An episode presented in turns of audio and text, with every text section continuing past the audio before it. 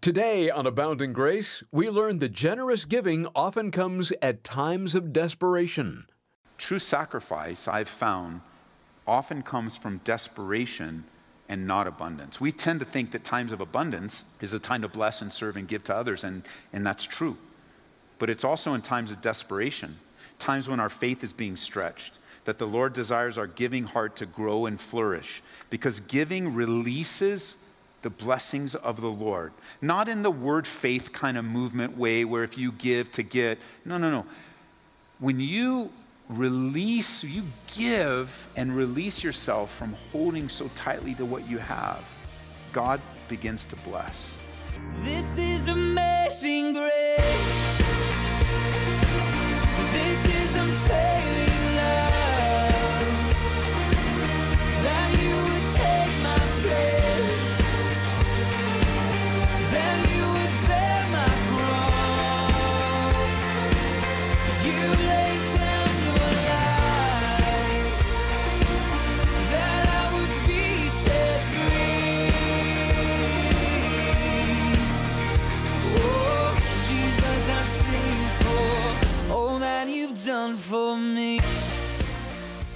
Calvary Aurora, this is Abounding Grace with Pastor Ed Taylor.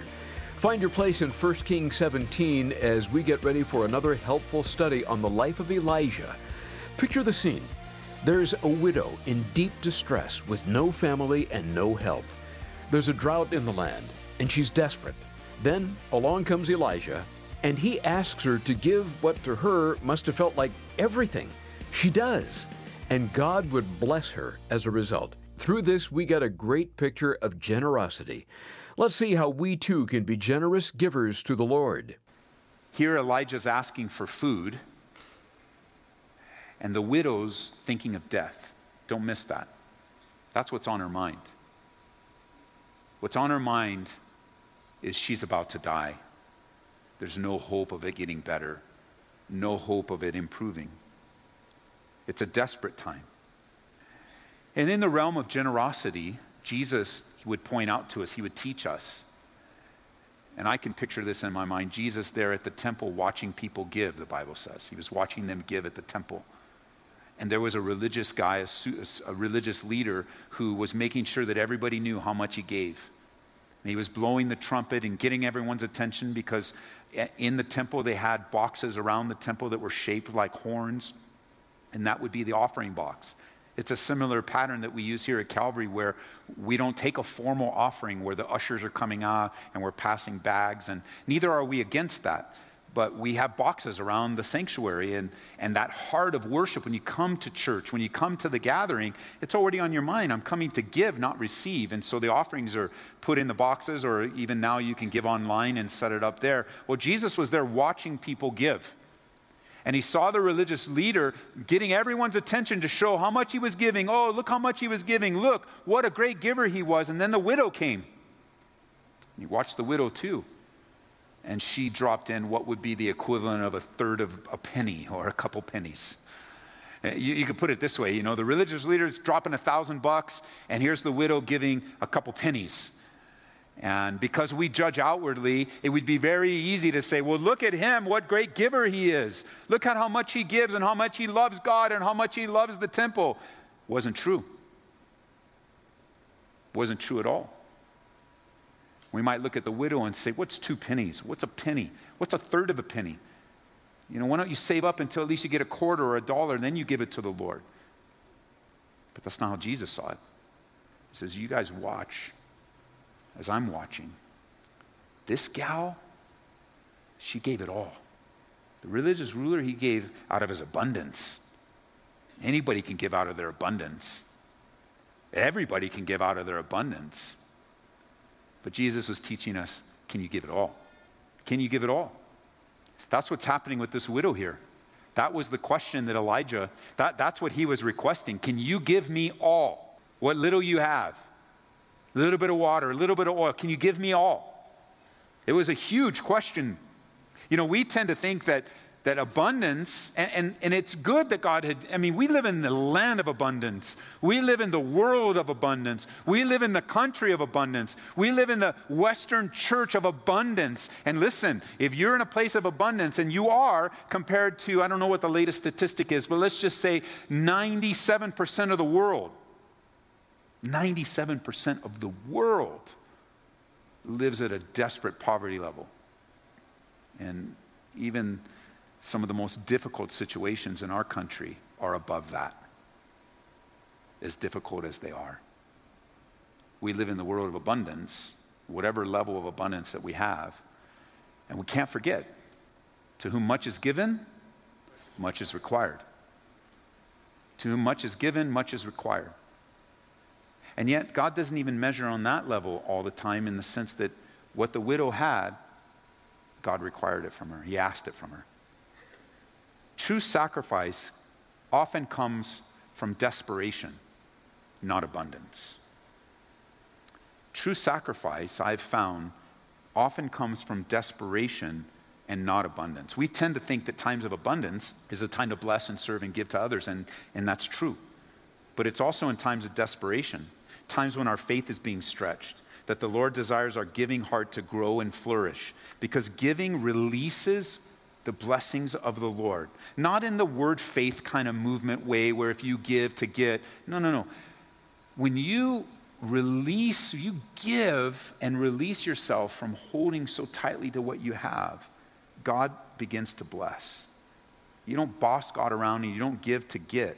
But when you give, especially in difficult times, the Lord is there to bring blessing and encouragement and Himself. In Luke chapter 6, verse 38, Jesus taught us this. He said, Give and it will be given to you. Good measure, pressed down, shaken together, running over, will be put back into your bosom. For with the same measure that you use, it will be measured back to you. And here this widow is being asked for everything, and Elijah says, Don't worry about it. God's going to take care of us. God's going to take care of you. Don't worry. Just give what you have. Bring it to me. Give what you have. He says in verse 16, Bring it to me. Isn't that what Jesus told the kid with the bread and fish? Bring it to me. Just bring what you have. Bring me what you have because God, uh, God is saying to us as a church, He's saying to us as, as the church at large, bring me what you have. Don't speak about what you don't have. Bring to me what you have, and I will bless it. I will break you, and I will multiply it into people's lives. Bring me what you have. Bring me what you have. And that's what Elijah says. And she said in verse 15, she went away, did according to the word of Elijah. And the result, verse 15, she and he and her household ate for many days. The bin of flour was not used up nor did the jar of oil run dry, according to the word of the Lord, which he spoke by Elijah. By the way, Zarephath, one of the meanings of that city, it literally means a refining place. This was a place of refining both for the widow for Elijah. Elijah was telling her, put God first, and God will take care of you. Have faith in God, trust Him. It's almost too basic to repeat, isn't it? It's one of those foundational truths of being a follower of Jesus Christ. Put God first, and God will take care of you. Have faith in God, trust Him. Jesus would put it this way but seek first the kingdom of God. Matthew 6:33. Seek first the kingdom of God and his righteousness, and all these things will be added unto you. It's not times of abundance only that God would ask. He also asks in times of desperation. If you'll put God first in your life, he will take care of all those things that trouble you and cause you to lose sleep and concern you. The order is always God first, followed by faith. And it's interesting as God teaches his people how to give, as God teaches his people how to tithe, they were to what? Bring the first fruits to God. We were to bring the first fruits to God. We were to give right off the top to him first, before anyone or anything else. Which always leads us to the question that's pretty common. I haven't heard it in a while, but it usually goes something like this Pastor Ed, I'm learning about giving, and I'm just wondering in my giving to God, should I tithe off of the gross or should I tithe off of the net after taxes and everything taken out? And the answer, the Bible answer to that is to give as, as you purpose in your heart. That's the Bible answer. But as I collect the various teachings in the scriptures, one of the questions I would ask back to you is how do you want to be blessed? On the gross or on the net? Another question I would ask you is what does first fruits mean to you? Because if our United States government already knows to take what they believe is theirs right out of the top. Isn't God greater than our government? Yes. Isn't God the author of the provision that He's given to us? And it's really a decision you need to make between you and the Lord. Give cheerfully, the Bible says. Give to Him as you purpose, and where that purpose is not like what you think you should do. That purpose is God's purpose He's put in you. You, you, the fact that you even want to give to God reflects the relationship that you have with God. So you give because God has purposed in your heart. He's revealed to you His provision, His goodness, His faithfulness. It's not your hard work. It's not all the overtime. It's not the years you spend in college and on and on. It's God and His grace and His mercy that we have what we have. It's His faithfulness.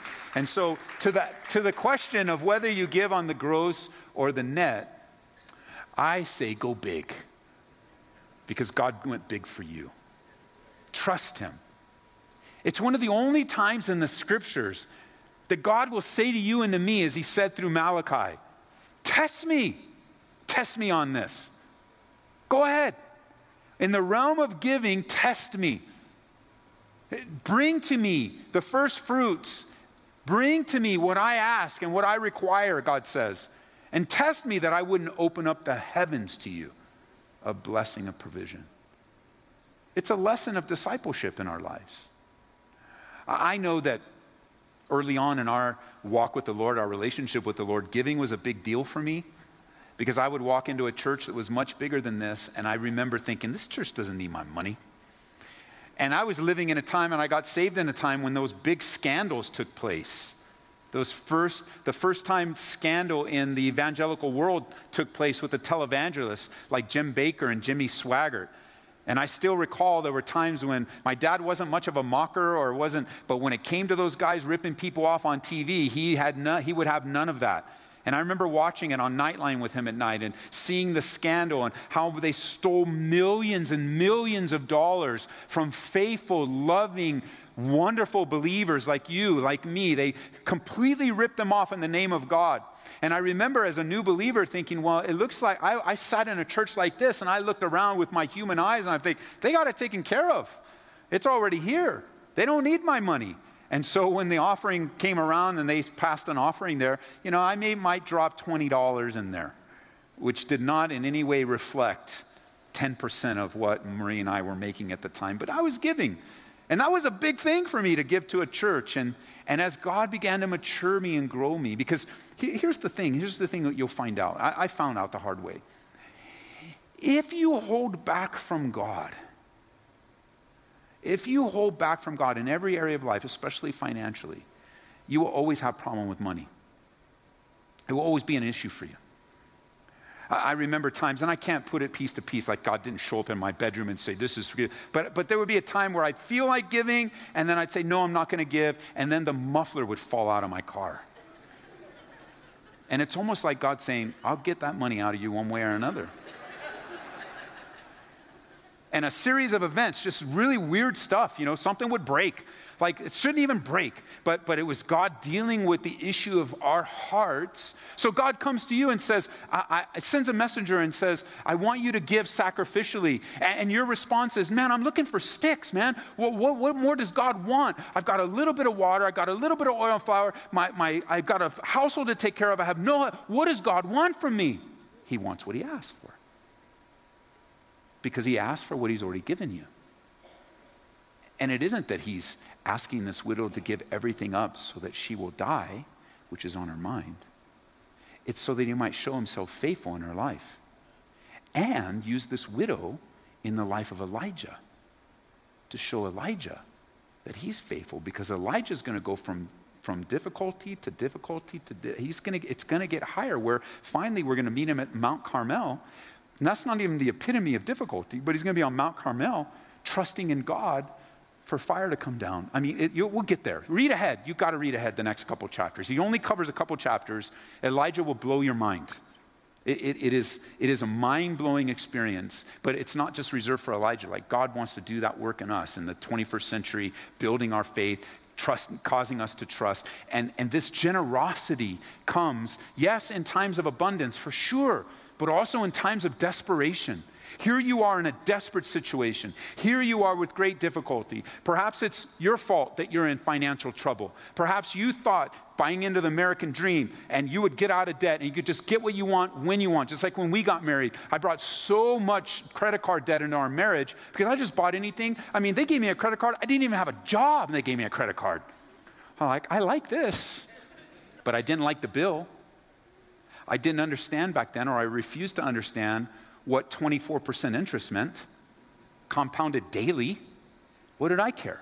That I would make a $100 payment, but interest was $130, and it just kept adding and adding the whole way this world. That's why we do financial classes here to train you how the world system works so that you can learn how to use unrighteous mammon for the kingdom of God and not be used by the system and just be buried, all buried. And maybe the, the hesitancy you have in generosity, whether it's in tithes and offerings, whether it's helping family, whether it's helping a neighbor, maybe the issue is your fault.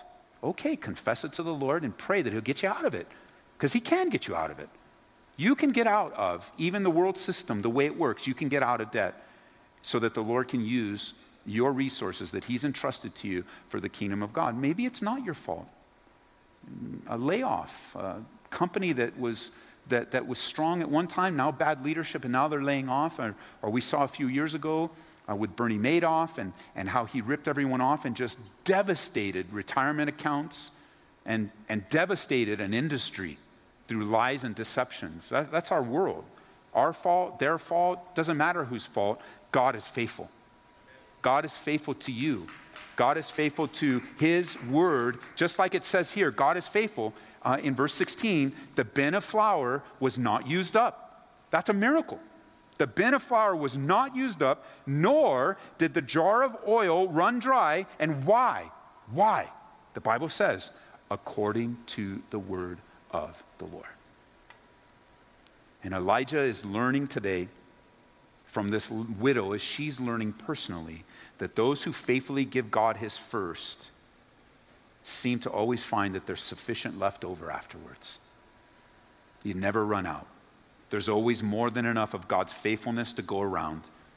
And this Gentile widow trusts God through the word of a prophet, through a man of God, steps out into faith. Here she was thinking that the end was near, her personal end, that it was all going to be done. And it was very obvious. Like there, there was no rain, that there was famine, there was difficulty. She's getting to the bare minimum. What is she going to get if she sells a few sticks or uses them for what is it going to be? What, what can she like she can never catch up. It feels like she can never catch up. And what little she has, Elijah asked for, why? Because God was testing her and proving to her his faithfulness, this Gentile woman outside of the covenant of God. I love it. We just can't skip by too fast. This, in verse 15, notice. So she went away and did according to the word of Elijah, and she and he and her household ate for many days. I just love that. We can't be so fast just to skip by, as God says, according to the word of Elijah, according to the word. And then again in verse 16, according to the word of the Lord, which he spoke. That little phrase is a prayer. Turn that phrase, church, into a prayer and begin to pray the word of God in your life according to the promise that he gave you, according to the vision that he gave you, according to the calling that he gave you, uh, matched by the faith that he gave you. Maybe you maybe you you you at one time received the word of the Lord and you were filled with faith, but now here you are and you're down here and your faith is like that jar of oil or that canister of flour. There's just nothing left. And God says, "You give me what you have." Give me what you have. Give me what you have. Yeah, you, you, you, you, wanted, you once had, man, all the decisions you made and you were bold and you were obedient. People thought you were crazy, and here you are. But now, over a few years, a few years, there's not much left, and you're not so faithful anymore, and you're thinking about quitting, and you're thinking about throwing in the towel, and you're not sure you even heard from the Lord. Listen, God's saying to you today, give me what you have. And then pray the prayer God, do according to your word in my life do according to your word. Some of you need to go home and you need to think of the last time you heard from the Lord and hold on to that. Now, it could be that you're here, or it could be that you're not here, and you're listening to me. Go back to the word, listen to, or, or maybe even, even pray, Lord, Lord, send me a prophet, send me a messenger. And you know, send me a text message. You can pray that. God, send me a text message. And He'll put it on someone's heart to send you a text message. And you're like, I didn't ask for a text message from them. you did. You did. You come to a service like this and you say, God, speak to me. I'm not just coming to, to show face to people. I'm not just coming to, I want to hear from God tonight in my abiding moment by moment relationship. I want to hear from God. I want, I want what little flour I have, what little oil, you know, it's a whole different thing that we could do. We don't have time, but the oil, speaking of the Spirit of God, an unending reservoir, rivers of living water from you through the Holy Spirit. If you don't give, and you and I are not generous, we're going to be out picking up sticks when we could have our jars filled with God's faithfulness. What's it going to be, church? Sticks or the faithfulness of God, the goodness of God. And the result of her faith was that her needs were met miraculously and didn't run out because that's our faithful God. And that's where we'll end. Hey, thanks for listening to Abounding Grace with Pastor Ed Taylor. Pastor Ed, this was such an important lesson today on putting God first, and God will take care of us. We're to trust the Lord, whether we have a handful or a cupboard full. I can't help but think of the single mom that's struggling to make ends meet. Is there anything you'd like to add as we close things out? You know, Larry, I have a special sensitivity to singles and single moms, especially, and single dads uh, that are doing double time in providing for the needs of their family and raising the children. And it's not an easy place to be. And for those of you that are in that position right now, this season of singleness, this season of single parenting, I just pray God's blessings upon your life, that you would receive the needed strength and provision, both spiritually and physically, uh, to remain faithful, just drawing on the resources of God. You know, sometimes you you get overwhelmed and and you get buried under the weight of responsibility, but I'm always reminded that God is faithful, that he is our provider. He provides for all of our needs according to his riches in Christ Jesus. And so let me just pray for you single parent that might be listening in. Father, I do ask for your hand to be upon that single mom, that single dad that has put their hand to the plow and are not looking back. They're dedicated to following you and also being a reliable, faithful, responsible parent for their child or their children, uh, really fulfilling both roles in this season. And I just pray for any discouragement that might be coming their way, uh, just really getting down, uh, because being worn down physically and spiritually, God, it's uh, just a fertile ground for the enemy's attacks and temptations. So strengthen that single parent, especially those that are praying and waiting on you right now for your provision. May you provide according to your word, according to your riches in Christ Jesus. And it's in your name we pray. Amen. Thanks, Ed. And friend, if you'd like to give this a second listen, drop by calvaryaurora.org and search for Generous Giving. Here in the month of December, we picked out a great book we think you'll enjoy and get a lot out of. It would even make a great Christmas gift. It's called The Case for Christ. Like a journalist would do, Lee Strobel does a personal investigation, searching out evidence that would either confirm or deny Jesus as the Son of God, Savior of the world. And we'll send it to you when you support Abounding Grace with a gift of $25 or more today. Please remember that it's through your support that we're able to bring Abounding Grace to your radio station every day. Maybe the Lord is stirring your heart to get involved in this radio ministry. We are so thankful for each and every gift that comes in, large or small. We can be reached toll free at 877 30 GRACE or turn to calvaryaurora.org. Again, we can be reached at 877 30 GRACE. Set aside another half hour to join us next time when we'll dig deeper into 1 Kings with Pastor Ed Taylor here on Abounding Grace. This is amazing grace.